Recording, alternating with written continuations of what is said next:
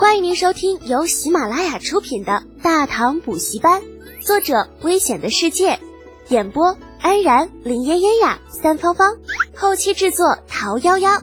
感谢订阅。第二百七十九集，第一次出手八，到底发生了什么呢？燕大怎么会死呢？关山城外的百济军营。福玉章已经不知道是第几次在重复这个让他一直无法接受的事实。这倒不是说福玉章与燕大之间有多深的感情，他只是担心后方兵力空虚，这万一国内闹出什么不可收拾的事情，自己岂不是要步入中原前隋皇帝的后尘呢？王，要不撤兵吧？中原有句俗语叫做“留得青山在，不怕没柴烧”。望着彷徨无依的王上，右谋臣壮着胆子建议道：“再说，这次我们已经连夺新罗十余城，虽然没有达到战略上的目标，但新罗女王都已经被我们逼到要与城池共存亡的份上。相信他们应该明白了与我大百济之间在实力上的巨大差距。”扶一正隔空望向了管山城的方向，两手握成拳头。可是孤王不甘心。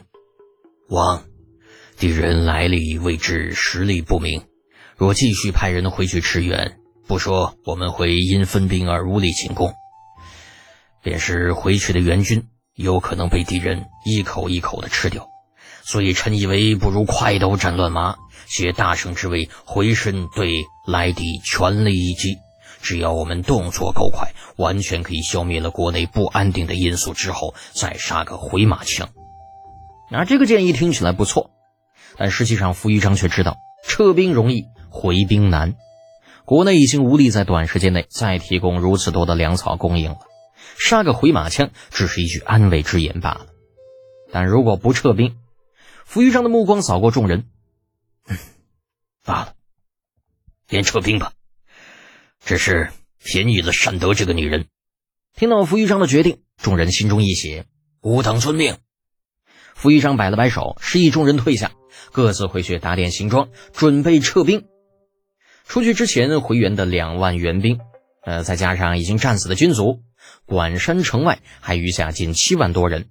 这么多人，谁先撤，谁殿后，谁掩护，这些都需要有一个统筹安排。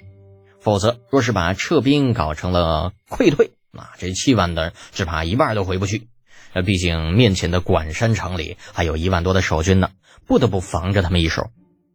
福一章这边在紧张的组织着全军的后撤，规划城那边的李浩等人那却是已经拉起了一支人数多达两千的队伍。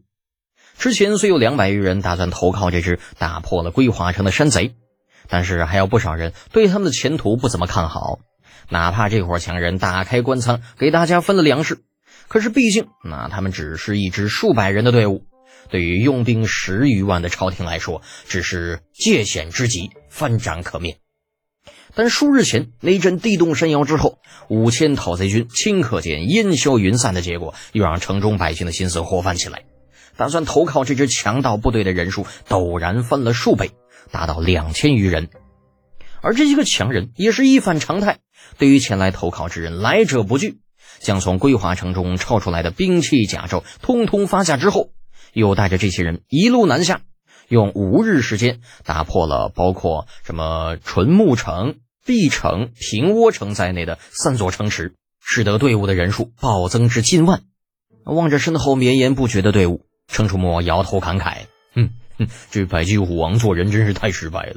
那咱们这些个外人打破了他的城池，他的百姓竟是争相来投。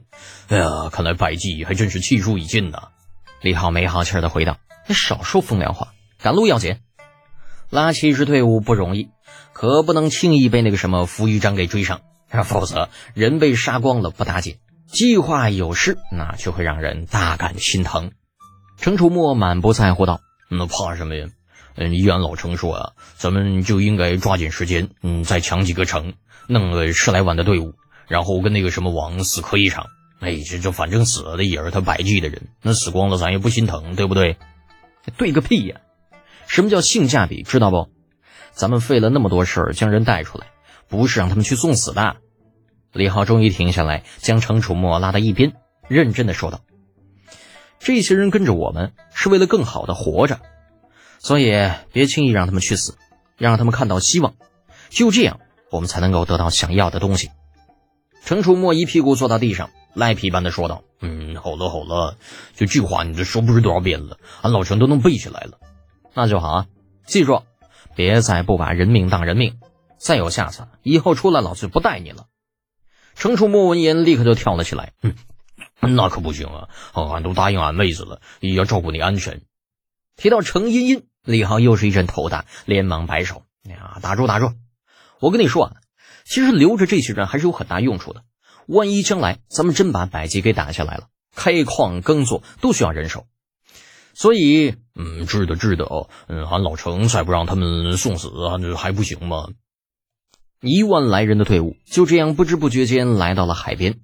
在征调了一批渔船之后，第一批三千人带着近万担的粮食，集体向着茫茫大海深处而去。是的，为期近半个月的袭扰作战已经结束。李浩决定带着这一万来人去海外避避风头。啊，反正百济王都附近的这水师已经被消灭的差不多了，等他们再调集人手过来，还需要不短的时候。更不要说，就算他们水师到位了，也未必能够在短时间内找到那座由雷耀花费了近十天找到的无人岛。就这样，万把人的队伍消失在了平窝城附近。扶余章派出无数人手，却怎么也找不到对方的踪迹。